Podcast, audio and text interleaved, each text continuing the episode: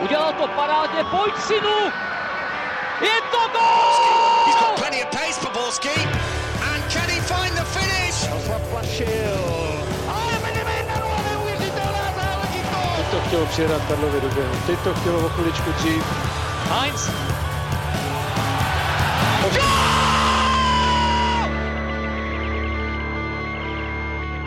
Dobrý den, vítáme vás u dalšího dílu Fotbal Focus podcastu. Novým českým mistrem je Slávia, která si na Strahově zajistila titul po jasném vítězství 4-0 nad zbrojovkou Brno. Mohou se sečívaní stát novým dominantním českým klubem a co potřebují udělat, aby se dostali do ligy mistrů. Podíváme se ale taky na to nejlepší i nejhorší z celé sezóny v České lize. O tom všem a mnohem dalším budou v novém velkém speciálním dílu Fotbal Focus podcastu diskutovat Karel Herring, Luděk Mádl, Pavel Jahoda a Martin White. Ahoj! Ahoj. Ahoj. Čau, čau. Ahoj. Od mikrofonu zdraví Ondřej Nováček a rádi bychom vás upozornili, že v tomto týdnu se můžete těšit ještě na pokračování speciálního dílu ve stejném složení před zásadní valnou hromadou Fatscher a finále Ligy mistrů. Poslední kolo ligy nakonec boj o titul nepřineslo žádné překvapení a mistrovský pohár nad hlavu zvedli slávisté. Karle, měl si ale z úvodních minut pocit, že to dopadne tak, jak to nakonec dopadlo tedy výhrou Slávě 4-0? Ono je to zrádné si myslet, že se hnedka během prvních deseti minut eh, rozhodne. Navíc eh, ty faktory byly hodně probírané před, eh, před tím zápasem. Pro většinu hráčů to byl první takový rozhodující boj o titul. Hráli na Strahově, kde to, kde to nezná. Když si vzpomenu Plzeň, když poprvé hrála o titul, tak s Baníkem prohrávala. Musela to otáčet, takže nedá se očekávat, že by po 20 minutách bylo hotovo. Z tohoto pohledu to byl naprosto, řekněme, standardní vývoj. Ale přece jenom mi třeba v prvních deseti minutách přišlo, jak kdyby o titul hrálo Brno a ne Slávě, protože jako přece jenom oni tam docela dost kontrolovali hru, ale bylo vidět, že Slávě prostě jenom trvalo, než se do toho zápasu pořádně dostane. No. Zásadním momentem samozřejmě bylo zranění brankáře Melichárka, odstoupení ze hry a uh, jeho náhradník si ani nesáhl na míč a už byl míč v síti a pak už to šlo samo. Malichárek se zranil v 26. minutě a místo něj přišel na hřiště náhradní golman Veselý, jenže ten i hned po příchodu na trávník chyboval, inkasoval a po celý zápas nebyl nejistější. Myslíš, Pavle, že by Brno ještě mohlo třeba ze zápasu nakonec vydolovat nějaké ty body, kdyby býval Malichárek pokračoval?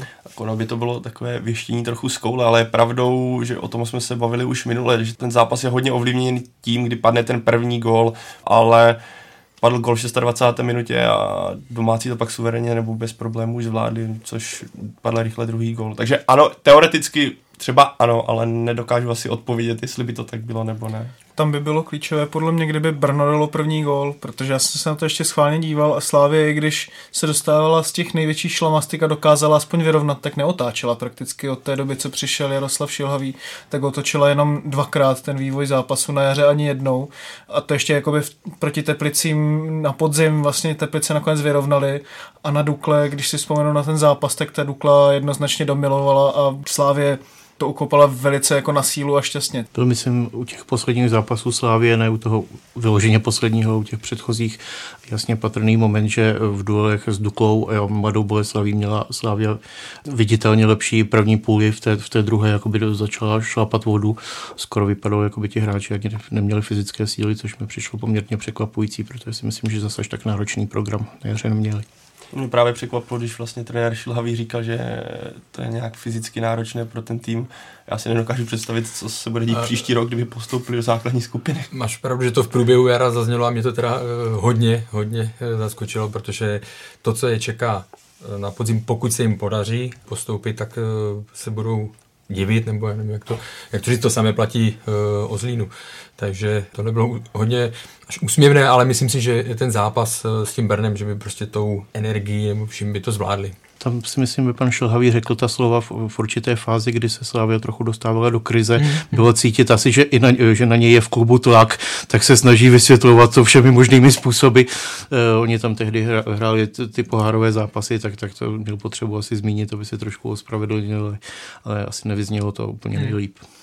A taky na jeho obranu, nebo nevím, jestli vlastně na jeho obranu, protože mně přišlo, že ona ta zimní příprava je strašně zrádná tím, jak je hrozně dlouhá a teďka jak vlastně zvolíte ještě jako v podstatě nový klub svým způsobem fázování té přípravy a podobně. Ona vlastně letěla do Číny, pak ještě byla podle mě ve Španělsku a zdálo se mi, že na začátku jara vlastně to trošku přepálila takže možná jí vlastně na konci potom došly síly, ale přece jenom není důvod, proč by tým po dvou, po třech měsících jakoby měl být v takovéhle podobě, když hraje jednou za týden. V čem bylo, Martina, pro tebe to vítězství symbolické pro celou sezónu Slávie? Myslím si, že bylo symbolické v tom, že i když nepodávala úplně nejlepší výkon a byly tam třeba nějaké psychické kotrmelce, tak se prostě dokázala kousnout a dokázala se soustředit na svoje největší přednosti.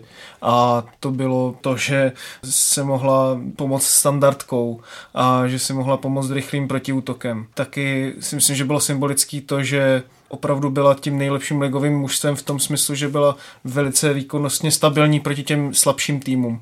Když se podíváme na, zvlášť na jaře na ty výsledky proti týmům třeba od 11. místa níž, tak tam to bylo nějakých 4-0, 5-1 a podobně.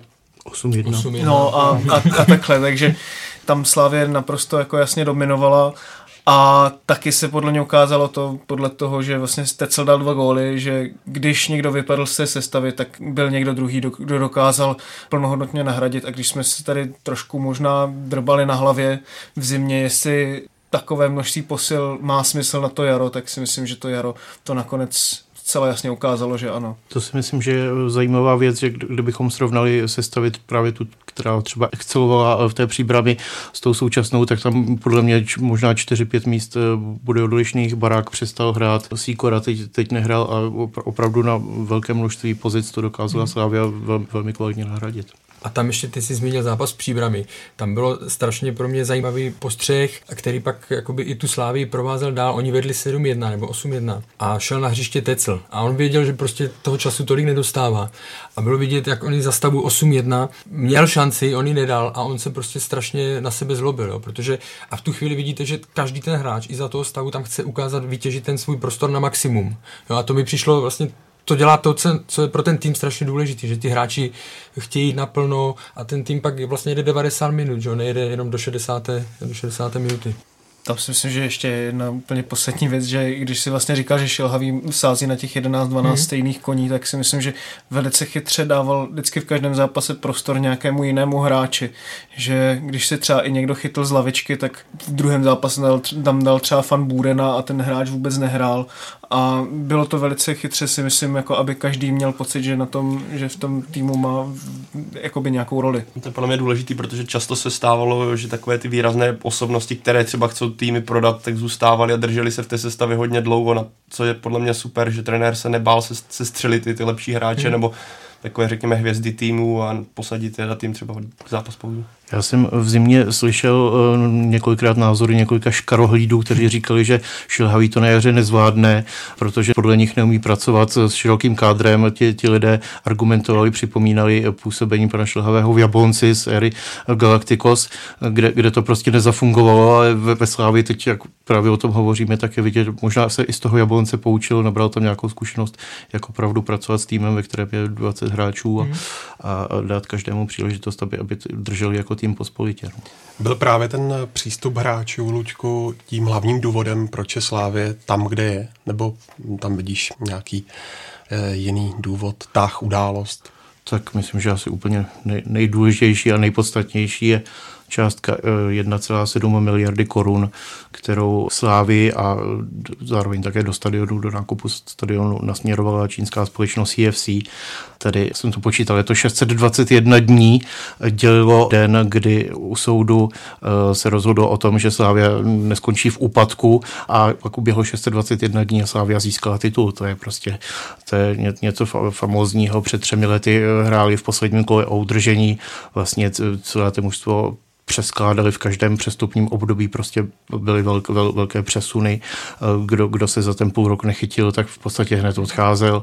Viděli jsme tady i v minulosti třeba takové nějaké pokusy, většinou dopadaly dopadal jakoby tragicky nebo špatně, ale Slávy vyšlo snad 80% posil, což je, což je tady jako nebývá záležitost a bylo by určitě zajímavé zjistit, do jaké míry se na tom podílí třeba to, že Slávia spolupracuje s Jakubem Dobijášem, analytikem eh, fotbalových dat, eh, který na principu Moneyball umí vyhodnocovat hráče a jejich činnosti, takže, takže je to možná menší střelba od boku, než jsme tady bývali zvyklí. A ta atmosféra kabině to podle mě také, bereme to tak, že tam většina, jak se říká, většina hráčů hrála o titul, snad poprvé, jestli se nepletu, tak v takové situaci, kdy ty hráči vidí tu vidinu toho prvního titulu, tak je také snaží být na lavičce, brát to tak, že prostě získám ten první titul a nebudu teda naštvaný s tím, že nehraju tolik, protože tam ta vidina to a samozřejmě finančních bonusů. No. Taky, když si vlastně mluvil o tom převzetí CFC, tak myslím si, že pokud by CFC přebíralo nějaký klub, který vlastně nemá za sebou žádné to zázemí, tak by to bylo mnohem těžší než ve Slávii, protože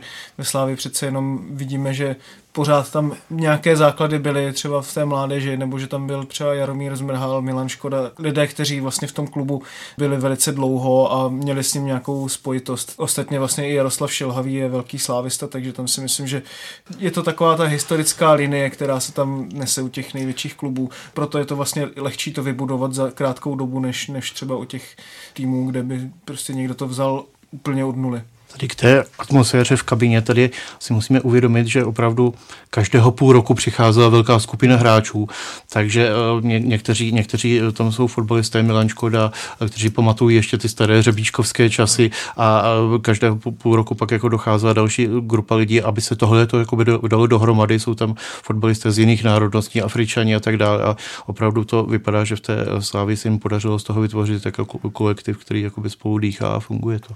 Jenom ještě jednu věc právě, které k tomu hledání posil si myslím, že to je strašně důležité a myslím, že kluby, zvlášť v Čechách, vůbec nedbají a hodně na to dbají zahraniční kluby, že k té takzvané té řeči čísel, že si vlastně kluby ověří, co je za charakterový typ ten hráč, že si opravdu vyskautují, nespolíhají se jenom na to, co jim ten agent řekne a se dívají na toho hráče v globále a to si myslím, že ta Slávě udělala velice dobře.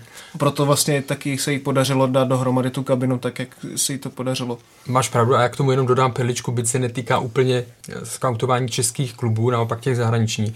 Já jsem se bavil s Jiřím Skalákem, když eh, přestupoval do Brightonu, tak oni samozřejmě si zjišťovali, jestli je jako kdyby samotářský typ, eh, jestli je do kolektivu, jestli se až moc umí bavit nebo ne protože třeba ten Brighton opravdu postoupil díky tomu, že měl mimořádně jako charakterově silný, silný tým, silný kolektiv. Jo. Ale já jsem chtěl eh, ještě říct, že pro Slávy hrozně důležitá věc. Já jsem se obával toho, že to vůbec nezvládne i funkcionářský kádr. Ti lidé se vlastně objevili ve fotbale úplně nově. Eh, já jsem předpokládal, že tam budou tápat oni taky z kraje. Když jsem eh, s lidmi z vedení Slávy se bavil, tak to někdy vypadalo až komicky. Opravdu, opravdu některé záležitosti jim trošku utíkaly a učili se velmi rychle a myslím si, že naprosto klíčová osoba v tomhle směru eh, je pan Martin Krop, který v létě přišel jako nový generální ředitel Slávy. Nikdy předtím ve fotbale nepracoval, šéfoval tady českému zastoupení Mitsubishi a byl šéfem odboru Přátel Slávě.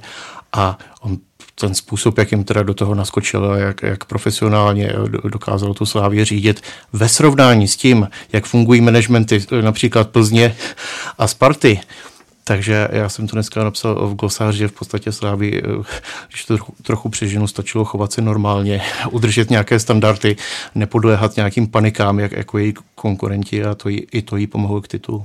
Tam akorát bych zmínil, že mě občas vadili, někdy měli, řekněme, nechci použít slovo hysterické, ale někdy ty reakce, když je někdo skritizoval nebo zmenší, tak byly až jako by přehnané, ale jinak souhlasím s tím, co řekl lidé. To si myslím, že zvlášť na podzim, ale to, to taky hmm. souviselo hmm. s tím, že tehdy měli asi tu nej, nejhorší formu v sezóně a tam si myslím, že taky možná pomohlo, že tam majetková struktura se tam nějak eh, scelila vlastně do jednoho nějakého celku, no. Že tam ne, neprobíhaly nějaké mocenské boje mezi panem Šimáněm a panem Tvrdíkem. Oni, pro, oni probíhali, ale podařilo se jim to uh, nějakým způsobem uh, veřejnosti představit tak, že, že to bylo v nějaké snesitelné podobě.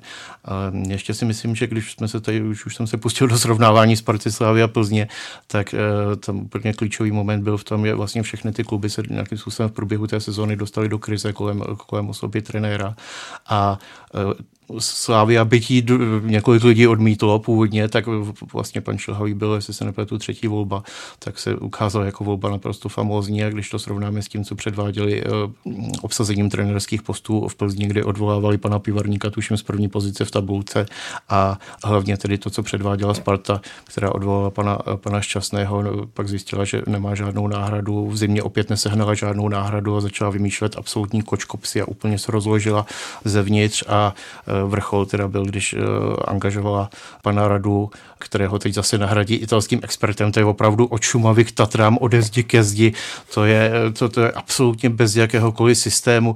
A myslím si, že Plzeň na to volně navázala tím, že, že eh, opět bude teď angažovat podle všeho Daniela Koláře, kterého asi před deseti měsíci vyhnala do Turecka, tak teď zase pro ně, pro ně bude dobrý, tak tam je ta koncepce taky vidět. Opravdu. Je tady patrné, že tam prostě se řada rozhodnutí je horkou jehlou pod emocemi a to si myslím, že se sláví. Byť jistě tam ty emoce byly taky, ale navenek se prostě dostali relativně minimálně a, a, a Slávě tohle zvládla. Vraťme se ještě do kabiny Slávě. Byla tam nějaká osobnost jedna, eh, bez které by eh, si šívaní prostě nedokázali ten titul vybojovat, Karla?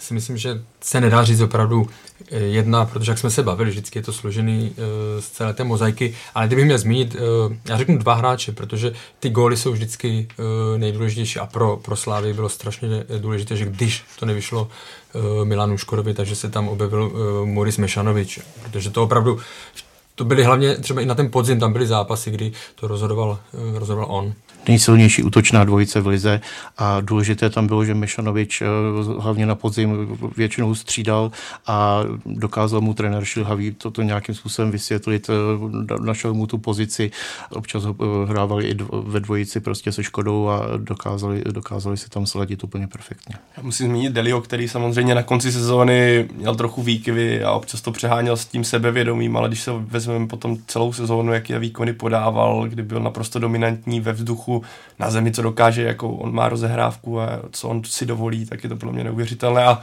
v těch bodech, kdy měl tu nejvyšší formu, by Slávě podle mě byla bez něj poloviční třeba. Já jenom ještě jednu věc k Mešanovičovi.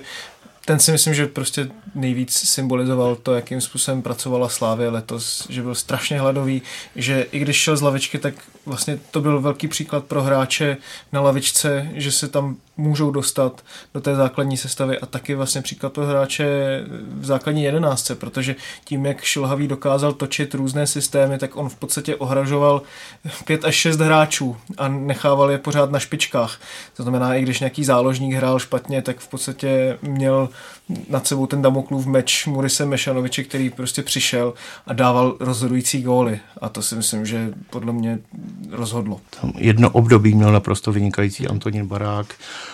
eh, start jara měl naprosto famózní Jan Kora. Eh, a Teď je zase Ruslan Mingazov, že Tak, každý, každý chvilku jako by tahal pilku, ale vždycky se objevil někdo, kdo jako fungoval. No. A to je pro ten titul nebo boj o titul nejdůležitější, že Plzeň to měla uh, svého času taky, že jo, nebo, takže tohle je fakt strašně důležité pro tu cestu o titul, že to nestojí na pěti, šesti hráči. Tam si myslím, že byl zajímavý moment, bylo vlastně derby, které následovalo po reprezentační pauze. Ten start do jara měla Slávia naprosto famózní, tam byly ty výhry 8-1 nad příbramí, které možná trošičku až uškodili v tom ohledu, že najednou Slávisti opravdu začali létat trošku a jejich fanoušci prostě a veřejnost úplně se to tak jako našlehalo, že tady je tým prostě století. A, a ta uh, reprezentační pauza zjevně prostě přibrzdila, Sparta tam uh, zapracovala na sobě a strašně Slávii překvapila v tom derby. To, to bylo vidět, že Slávisté za celých 90 minut se nebyli schopni do toho zápasu dostat, ale potom uh, to si myslím byla důležitá věc, teda, že trenér Šilhavý alespoň po tom derby, že, to, že ta Slávia nesklouzla na další zápasy z těch kolejí a dokázala se na ně vrátit. No. Ta, jestli můžu, ta repre pauza měla ještě totiž dva, měla dva z mého pohledu dva zajímavé a následující zápas Sparty dva zajímavé uh, aspekty. Jednak Slávia poprvé zažila, že měla větší počet reprezentantů. To znamená, zažila to, co měla Sparta, Plzeň tradičně. To znamená, že jí odjelo sedm hráčů, osm hráčů a připravovala se eh, nechci říct torzem, ale se z, men, z menší částí prostě kádru. Přijela, první zápas po repra pauze je vždycky e, nebezpečný a Sparta se na ní velmi dobře připravila. A Sparta zároveň, protože pak měla Slávia trošku k, e, krizovější období, Sparta ukázala, jak na ně hrát. Výborně to předvedl e, výborně to předvedl Zlín v poháru jestli si uvědomíte, tak Zlín vedl a hrál 65. 70. minuta a oni furt byli nahoře, presovali je a tím pádem Slávia ztratila to, co měla. Ona vždycky měla dobrou rozehrávku, proto možná i ten Deli riskoval víc, než, než to bylo obvykle. A oni museli nakopávat balony a už se ta jejich kombinace vytrácela. Všichni předchozí soupeři hráli zataženě proti Slávii, pouštěli ji dobrovolně do tlaku, ona si tam vytvářela ty své standardky a najednou to nešlo, tak, eh, tak a oni neměli proti zbraň na, na, tenhle, na tenhle styl hry. Jaké bylo to zlomové utkání v boji o titul? Tak úplně prvotní podle mě derby, kde Slávia na letné vyhrála 2-0. Tam si myslím, že Jaroslav Šilhavý narazil na tu vítěznou formuli, na ten mistrovský kádr, který se měnil třeba o dvě, maximálně o tři jména. V podstatě přišel s tím pěti záložníkovým systémem, s velice disciplinovanou hrou. Takže tam už bylo vidět, že Slávě opravdu v ní dřímá opravdu velikánský potenciál. A já jsem se až vlastně do posledního zápasu nebyl jistý, se to ta Slávě vyhraje, protože přece jenom, jak jsem vlastně i říkal ohledně toho otáčení zápasu, tak to pro ně bylo těžké a kdyby se tam stalo jakýkoliv zakopnutí, tak Nebyl jsem si jistý ani Plzní, ani, ani Slávy, ale v momentě, kdy Plzeň remizovala 2-2 v Jablonci, tak jsem si říkal, že tak tady se děje něco nezvyklého, protože Plzeň tady tyhle ty zápasy vždycky zvládala. Přes všechna nesporná pozitiva, která Slávia ukázala na hře, tak uh, si myslím, že jeden z těch hlavních faktorů nebo důležitých, že, že jim to Plzeň dala takhle na, uh, na podnose, hmm. protože ona když vedete 2-0, tak to nemůžete v tak důležitém zápase pustit. Capolárová pasta sklapla.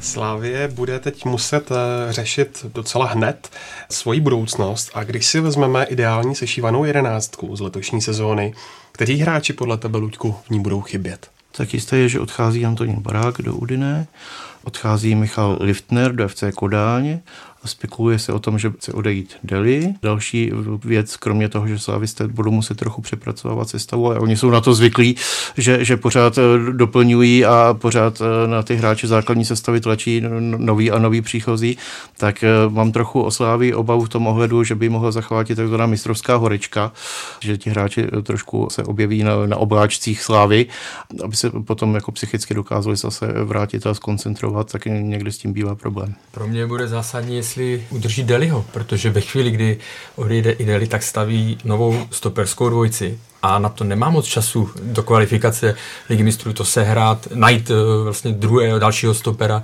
když už si pořídila uh, Jakuba Jugase. A tohle může být vlastně velmi zranitelná v tomhle směru. A teď si ještě vím, že třeba možná i prodají Gadeua, který už vlastně nebude mít větší hodnotu než tohle léto po tom, co vyhrál africký pohár národů a měl vynikající formu a v takovém věku, kde už mu zbývá v podstatě jediný krok na nějaké větší angažmá než ve Slávi, takže tam taková ta trojice v tom defenzivním středu může být úplně jiná. Na druhou stranu si myslím, že Slávě přece jenom má teďka na tom stoperu docela už rezervu i vlastně v tom vlastním kádru, že tam je Friedrich, Bílek a, a ostatní. No. Tak a ještě bych zmínil jednu věc, zjišťuju poslední dobou, že jsem pamětník, bohužel, a takže na, například pamatuju mistrovský titul Slávě z zóny 95-96, po němž následoval Euro v Anglii. A Slávia v tom létě přišla o Poborského, Šmicera, Suchopárka, Bejbla, tak postavila úplně nový tým, přišli třeba Kubík, Čihury, si pamatuju, a Slávě eh, vyrazila nově postavená do utkání kvalifikace ligy mistrů v Curychu a prohrála tuším 5-0. Byla, to, bylo, to, byla, to byla opravdu sprcha uh, obrovská. Tam se třeba projevilo, že, že měli slávisté špatné informace. Například Kennedy Čihury hrál poprvé a naposledy v životě uh, v tom utkání defenzivního záložníka. A už tam se zjistilo, že, že, to, že mu to moc nejde. Takže to je taková, taková připomínka jenom. Tak jsme se plavmo přesunuli k evropským pohárům, v čem se bude muset Slávia zlepšit a její herní styl. Podle mě Karel to dobře naznačil to, když proti ním nějaký silný tým začne presovat, tak s tímhle se bude muset vypořádat, protože přece jenom bude hrát třeba ligu mistrů, já nevím, kam to nakonec slávisté dotáhnou, ale budou tam takovéhle kvalitní týmy pravidelně, ne lepší a pokud Slávě na tohle nedokáže najít recept, tak to může dopadnout velice špatně. Musí být víc variabilní v taktice, určitě.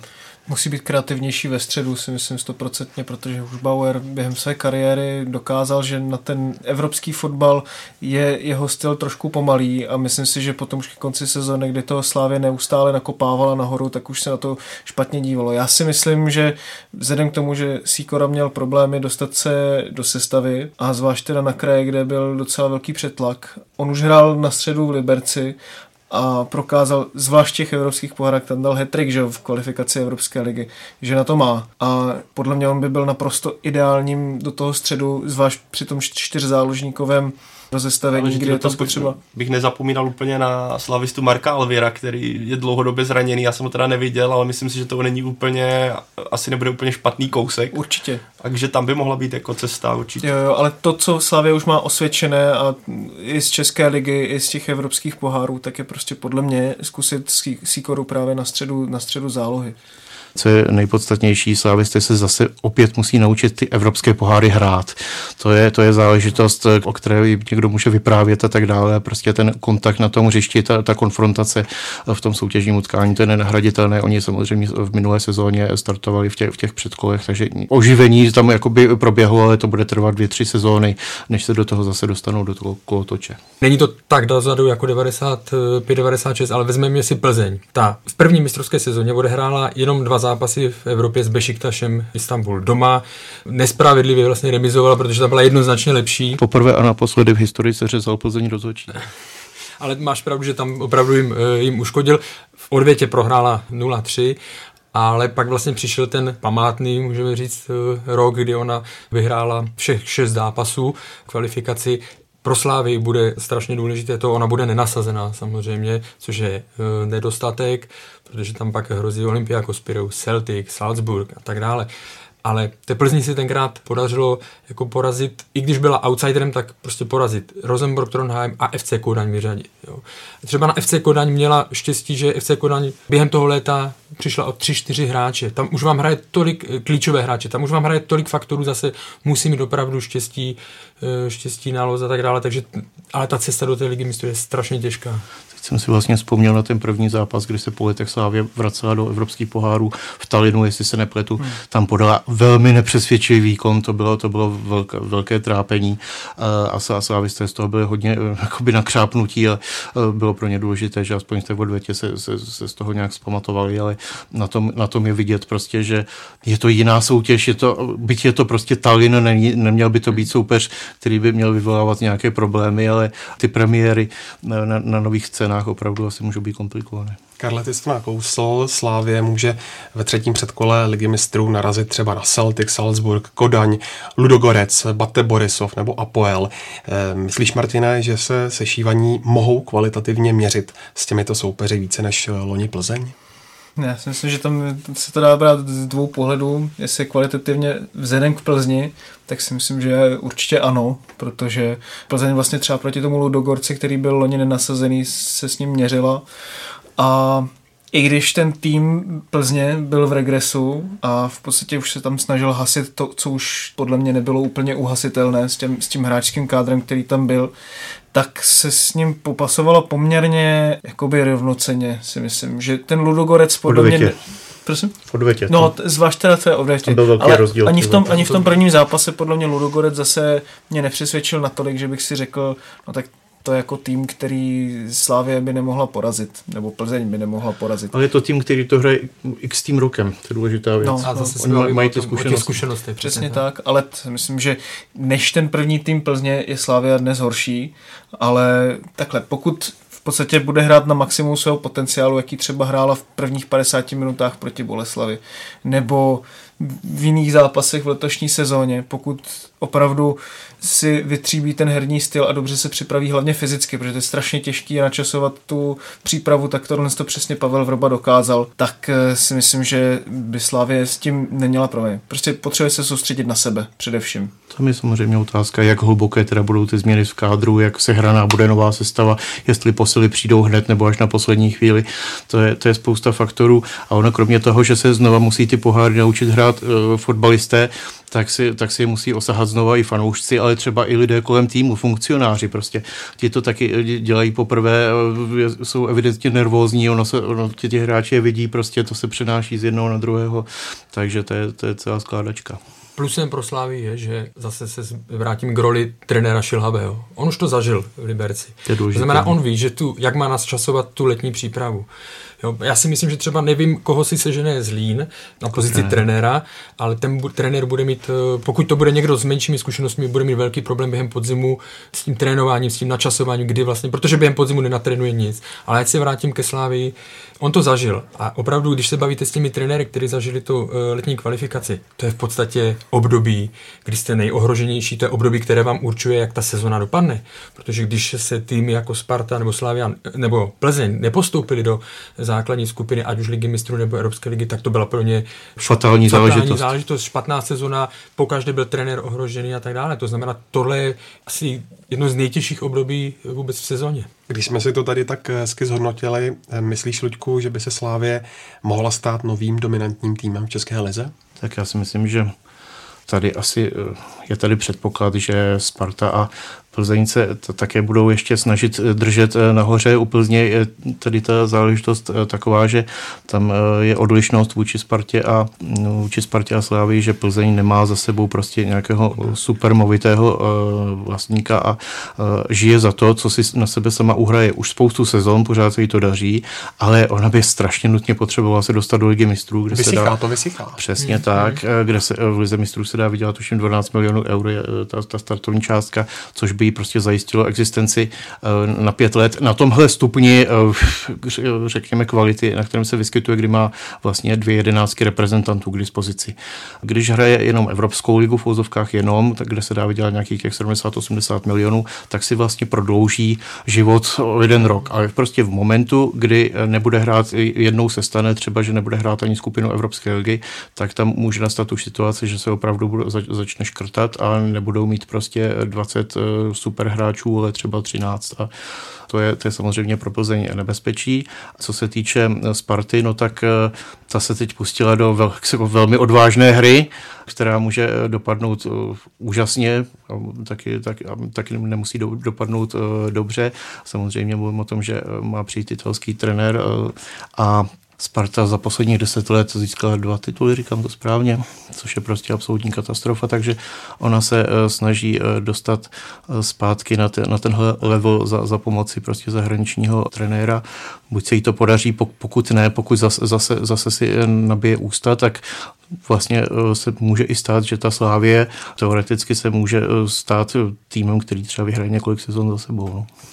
Vlastně to, co s tím zázemím ke Slavia má, tak je jejím úkolem jednoznačně se stát eh, jestli úplně tou hlavní silou, nebo prostě se tam trvaleji, trvaleji usadit, protože ty prostředky k tomu eh, předurčují, ale zároveň těch překážek, které před sebou bude mít, je eh, strašná spousta, ať už to budou jenom na hřišti soupeři, kteří budou v České lize mnohem líp na ní připravení. Bude, bude jí čekat to, co potkalo potom Plzeň, že všichni ní si našli nějaký styl, bránili a tak dále, takže těch překážek nebo těch, těch věcí, aby to splnila, je pořád hodně. Já si myslím, že eh, taky důležité v téhle sezóně bylo, že se dařilo trochu odstínit eh, pana, pana Jaroslava Tvrdíka, muže, muže, eh, který neváhá vyrážet velmi silná slova, a některá si někdy hodí a někdy ne, tak že po, po té, co on spustil tu svoji twitterovou palbu na začátku sezóny, kdy třeba prozradil sestavu, tak se ho podařilo troš, trochu utišit a to si myslím, že, že byla jako důležitá věc pro Slávy, že, že pan Tvrdík nechal Slávy v klidu, tak teď je otázka, co se stane po, ty, po titulu, jestli se zase trochu e, neprobudí a je to samozřejmě spojené i s valnou hromadou, kde se pan Tvrdík angažuje, takže ta Slávě e, samozřejmě musíme taky vnímat, proč vlastně CFC do ní, do ní e, investovala. Tady, tady probíhá nějaký proces velkých čínských investic do, do České republiky, je to napojené na politiku, na, na prezidenta Miloše Zemana, své zájmy tam má PPF Petra Kellnera, který chodí na zápasy slávistů se mimo jiné dívat, prostě jsou tam rozehrané mnohem vyšší hry než, než sportovní a blíží se i volby, prostě, které v tom budou hrát eh, nějakou roli, takže to můžou být další faktory, které tam můžou vyvolávat nějakou eh, nervozitu. Uvidí se, jak dopadne prezident Zeman v prezidentských volbách nebo jaký bude jeho zdravotní stav.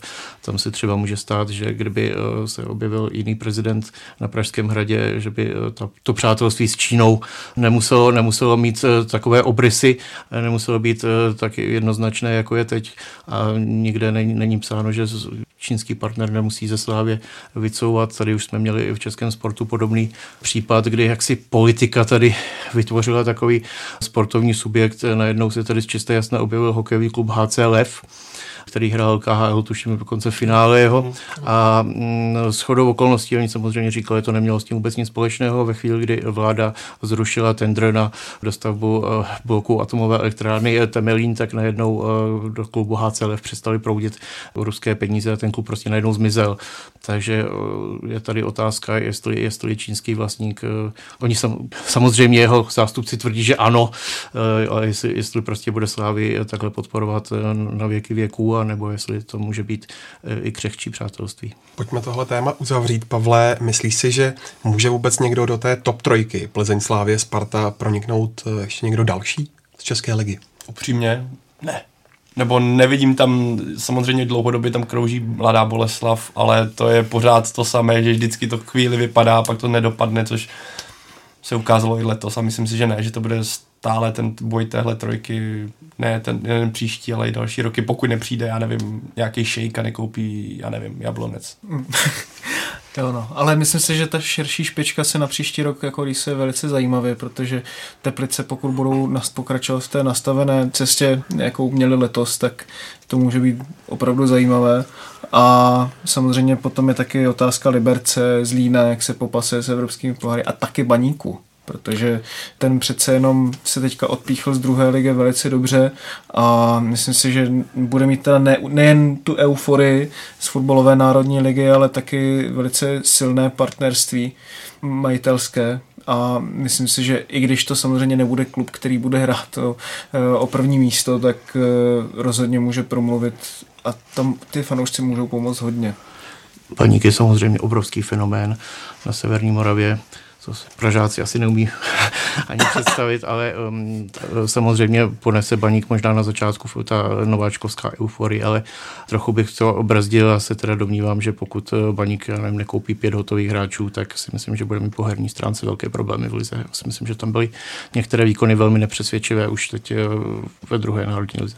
V rychlosti baník, uh, k baníku jsem to dával i na Twitter. Baník si myslím, že jenom tři kluby tady byly pod větším tlakem v téhle sezóně. Plzeň, Sparta a Slávia. Baník kamkoliv přijel, tam přišly historické největší návštěvy, ale jak říkáš, nebo jak jste řekli oba on musí, Baník musí posílit, protože některé ty zápasy opravdu byly špatně, ale co se týká toho, eh, jestli budou, jestli se někdo přiblíží tady té trojice, já si myslím, že ta propast eh, tam zůstane, protože mě třeba pro mě jedno z největších zklamání je počínání Mladé Boleslavy, protože na to, jaký má kádr, tam možná došlo k tomu, že ten trenér Martin Svědík, že si nedokázal poradit eh, s tím kádrem, protože oni měli na každou pozici dva velmi dobré hráče a to, co předváděli na jaře, bylo velmi, eh, velmi špatné. Já jsem tam nepoznal na ani jednom z těch zápasů, co vlastně chtějí hrát.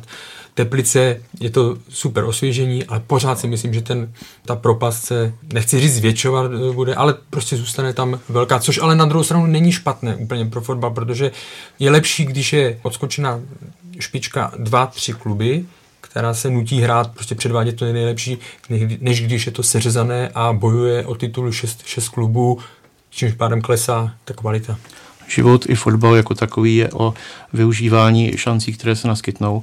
A to, že si Teplice teď v tomhle posledním kole za téhle situace nechali ujít tu Evropskou ligu, si myslím, že to může mít vel, velmi, velmi negativní dopady na ně. Oba ty týmy, vlastně i Boleslav, kdy oba týmy bojovali, vůbec nezvládli ten závěr, tak to ukazuje to, jaká je ta situace v, nebo propast mezi tou vedoucí dvojkou, trojkou a těmi dalšími týmy pro následovateli.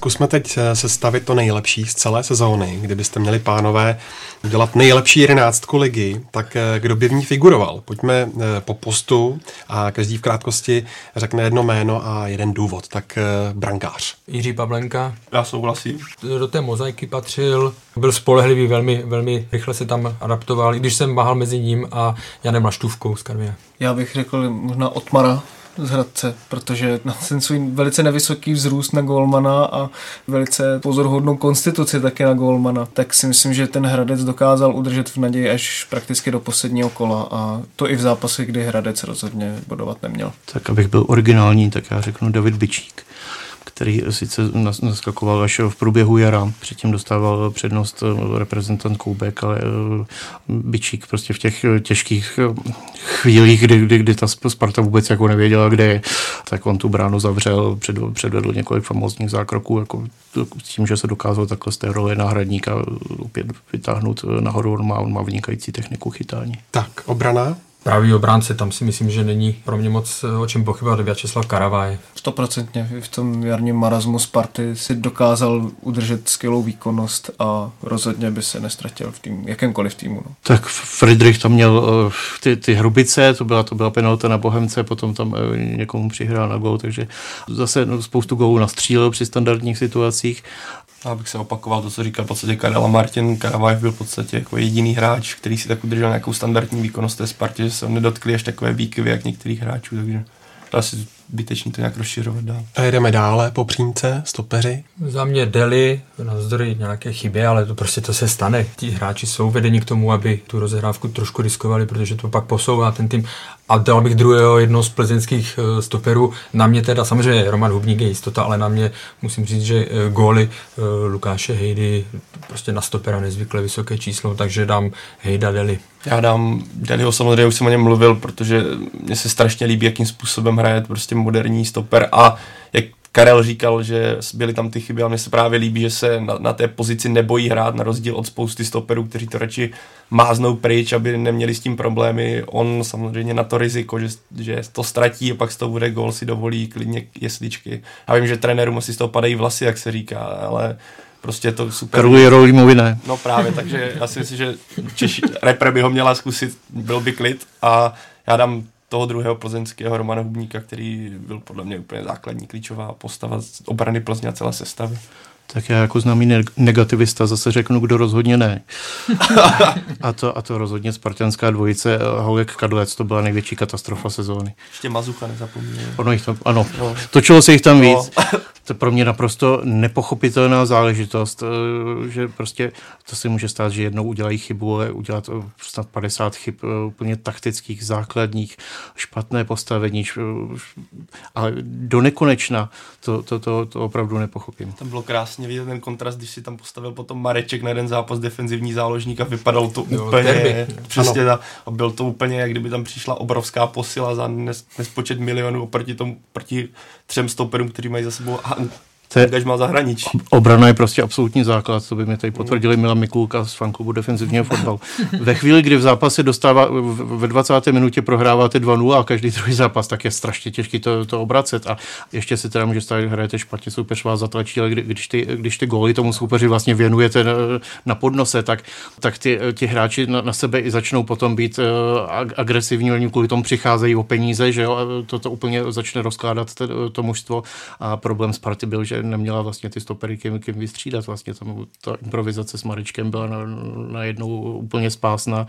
Tam se ještě eh, zobrazoval mimo jiné takový trošičku binec, který se ve Spartě eh, z kraje jara objevil. Oni si stáhli mladého stopera Březinu eh, ze Senice, on byl on tam nějak v zimě, v zimě marodil a byla zajímavá věc, že když jsem, když jsem na Spartě zjišťoval, v jakém je stavu, tak mi původně tvrdili, že zraněný a půl roku nebude hrát a vůbec ani mluvčí klubu v tu chvíli nevěděl, že Březina již byl odeslán do Vlašimi, kde, kde nastupoval, takže tam tam byl opravdu, tam byl opravdu to jako Česká pošta. To je stejný, jak, jak tehdy si vlastně Petrada reagoval na to, že Kadlec se snad vykartoval na, na to derby, že taky nevěděl. Absolutně neprofesionální záležitosti. Sparta se na, na, jeden, na jeden čas úplně stala spolkem amatérů, kdy uh, vlastně poslala dva hráče na hostování a dozvěděla se z Fačeru, že, že už by byli v pátém klubu, tak, takže to ne, nelze. Poslala mladého Dudu do Sejnice, ten se, ten se taky po, po, asi po dvou měsících, kdy nemohl hrát fotbal, vrátil zpátky, protože se to nezaknihovalo. Tady ono, ono se to možná jako nezdá, ale ve Spartě měl tyhle záležitosti na starosti eh, dlouhodobě Jakub Otava, který to prostě uměl administrovat.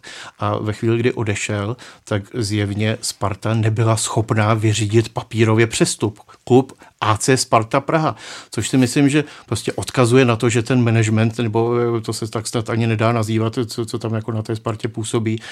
E, samozřejmě jsou to lidé, že základní kvalifikací je to, že buď chodili do školy, nebo se někde s kamarádili s Danielem Křetinským, nemají nejmenší předchozí zkušenost s prací ve fotbale. Evidentně jim to úplně všechno jedno.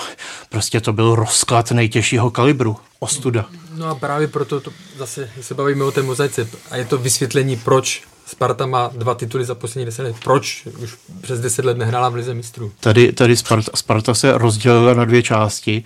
Na, na tu letenskou, kde se vyskytuje tenhle management, jehož někteří činovníci, jak, jak slýchám, se na Spartě objeví tak dvakrát do týdne. A, tak. a na část eh, Strahovskou, kde, kde vládne Jaroslav Řebík, eh, kde organizuje práci mládeže. A já, já se mu ani nedivím, prostě, když vidí, vidí prostě z toho Strahova, eh, jak, jak se na té Spartě letenské pracuje pracuje, nebo teda vlastně nepracuje, že to tam vlastně ten klub stojí, tam, oni, tam, tam se prostě nic uh, nedělá, neděje a to si myslím, že je prostě nejtěžší průšvih uh, Sparty a tak samozřejmě oba ty, tyhle na, uh, tábory jsou na sebe prostě no, nocně uh, vyhrocené, cení na sebe zuby a pořád nechápu Daniela Křetinského, že mu to takhle přijde jako, uh, jako prima. Já se ještě vrátím k tomu stoperovi.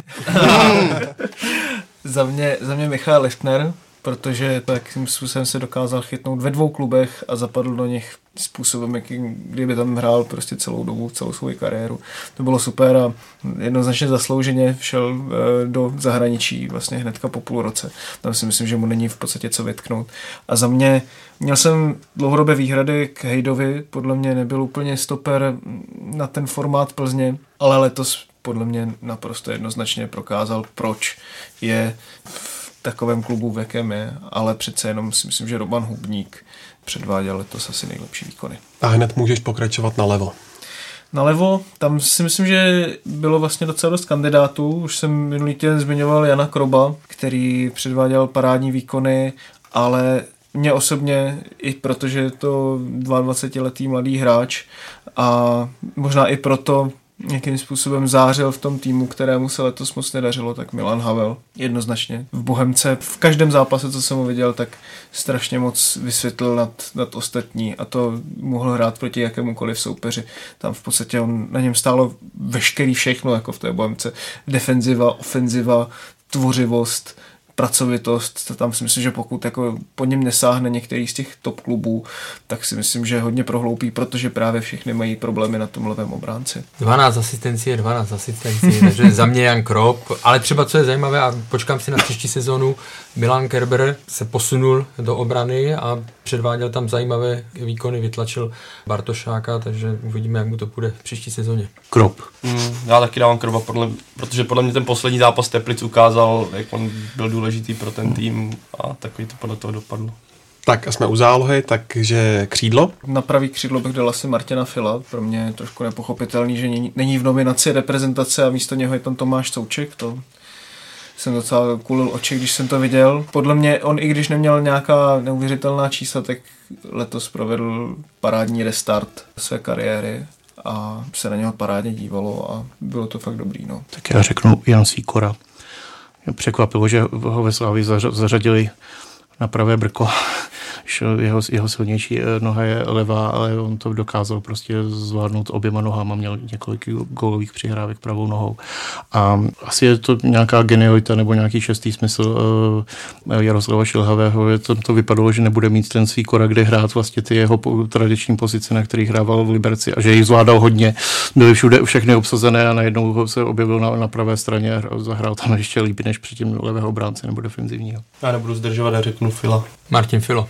Tak uh, střed? Defenzivní záložník za mě asi Gadeu. Přestože měl teda ke konci sezóny nějaké výkyvy, tak si myslím, že to byl obrovský objev a takový znovu takový ten symbol toho dobrého přístupového scoutingu ze strany Slávy. To, co on tam pokryl na takové množství prostoru, to si myslím, že snad jako nikdo v České lize v letošní sezóně. On je takový trošku náš český kante. No ale souhlasím samozřejmě s tím, eh, na této pozici nevím, kdo by nějakým způsobem vynikal víc. A co se týče vlastně druhého středáka, tam jsem měl velké problémy někoho vybrat, protože nikdo se mi zase tak moc nelíbil. A když se zmínil, eh, že chyběl Krop v Teplicích, tak si myslím, že chyběl taky Tomáš Kučera, protože on teda nakolik vlastně byl nenápadný, tak eh, si myslím, že v těch Teplicích si odvedl v každém zápase obrovský nadstandard. A Plzni vlastně v letošní sezóně podle mě chyběl, protože Hrošovský s Hořavou, to si myslím, že už není dvojice, která má tam budoucnost především Hrošovský se mi dlouhodobě nelíbí. Hromada, koukám, že asi teda tam nezůstane, takže Kučera, nevím vlastně, jestli tam byl Kučera na přestup nebo jenom na hostování v těch Teplicích. Myslím, že tam na přestup. Na přestup přímo, no, takže tam ze začátku sezóny předváděl s úplně famózním výkony, jsem na to koukal s otevřenou pusou hromada a pak, pak šel hrozně dolů. Hmm. Ale chtěl jsem říct, ty, ty jsi to, Martine, eh, naznačil pro mě obrovským zklamáním Patrik Hrošovský, protože u hráče, u slovenského reprezentanta v takovém věku už čekáte, že bude, že se bude posouvat nahoru, on se zastavil a mě se z těch tří záložníků nejvíc líbil jako Bromada. Ale celkově Samozřejmě můžete tam dát uh, někoho uh, ze Slávie, ale z, té Plzně určitě ne.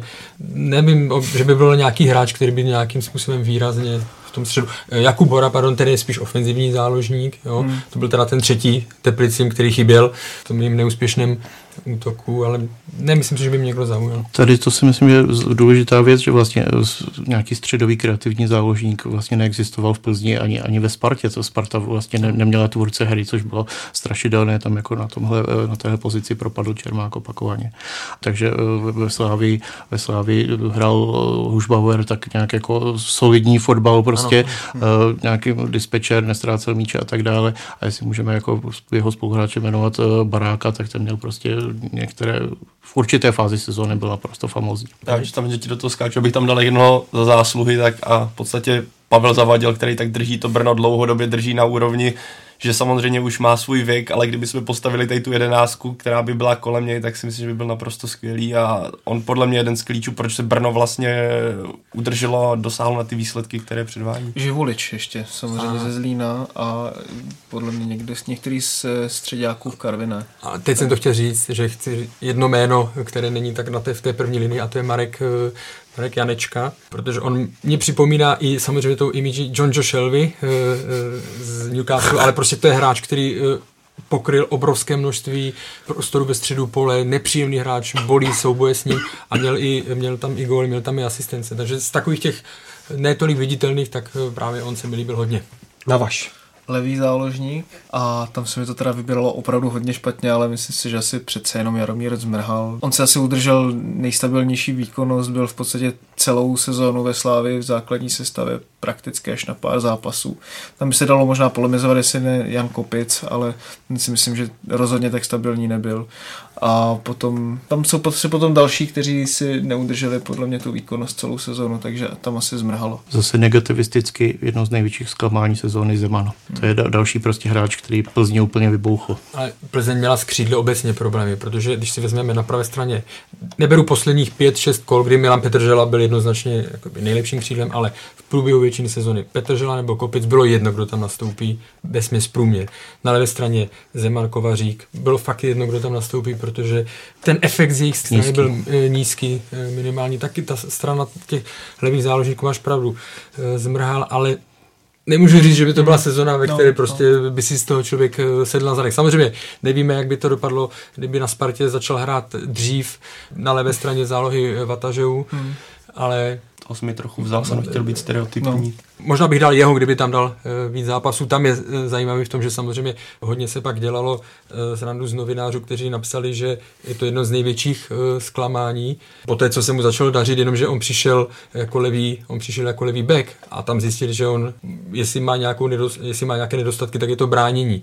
Ale zase musím říct, že ať je pohled na Petra Radu jakýkoliv, tak tohle byl určitě jeden z kroků, který mu, jeden z tahů, který mu vyšel. Stejně jako probuzení Šurala například. Ten Mareček tam si furt... Hmm, hmm. Na útočníku, pokud někdo má někoho jiného než Mešanoviče se Škodou, tak nevím, no. Možná Lafata vzhledem k těm gólům.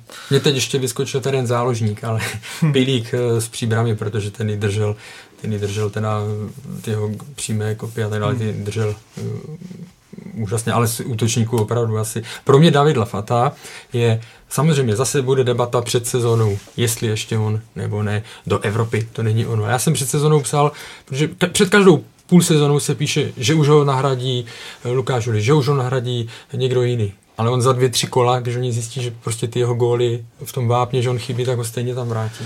Já si spíš myslím, že než problém Lafaty je to problém Sparty, že si nedokázala najít eh, jako kdyby útočníka na té úrovni, který by ho vytlačil. Ale máš samozřejmě pravdu v tom, že ten útočník, pokud má nabídku ze Slá, nebo třeba z Plzně nebo ze Sparty, tak půjde asi do Plzně, protože tam má větší naději, že tam bude hrát pravidelněji než, než eh, pod Lafatou. A co se týká Šika, to je eh, strašně dlouhá story. Ten hráč vlastně ztratil jakoby vztah ke Spartě logicky, protože já si vzpomínám, když hrál v dorostu, slyšel jsem na něj hodně jakoby negativních eh, reakcí za jeho přístup a tak dále, ale ne proto, že by on měl špatný přístup, ale protože ve Spartě jsou zvyklí na nějakou, jak má vypadat správný hráč, jak se má chovat, kultura. štábní kultura a on se tomu, on si šel svojí cestou, on se tomu Vymykal. vymykal jo? a pak když ve, tu, ten příběh už je známý, on pak šel vlastně na hostování, tři, čtyři kola si zvykal na první ligu a pak to vzal prostě, pak to vzal útokem. Tak to je z prvního dílu speciálního Fotbal Focus podcastu vše. Ještě jednou připomínám, že ve čtvrtek se můžete těšit na pokračování speciálu k finále Ligy mistrů a k volbě nového šéfa fotbalové asociace. Tímto týdnem ale Fotbal Focus podcast nekončí. Chystáme pro vás další díly k hodnocení celé letošní sezóny, klíčovému zápasu české reprezentace o mistrovství světa proti Norsku, k Euro 21 nebo poháru FIFA. Do té doby nás, milí posluchači, nadále sledujte na stránkách čtsport.cz nebo fotbalfocus.cz a také nás můžete odebírat na Soundcloudu, v iTunes a dalších podcastových aplikacích. Samozřejmě budeme také rádi za jakékoliv vaše připomínky, dotazy či náměty. Děkujeme za vaši velkou přízeň, pozornost a u příštího dílu zase naslyšenou.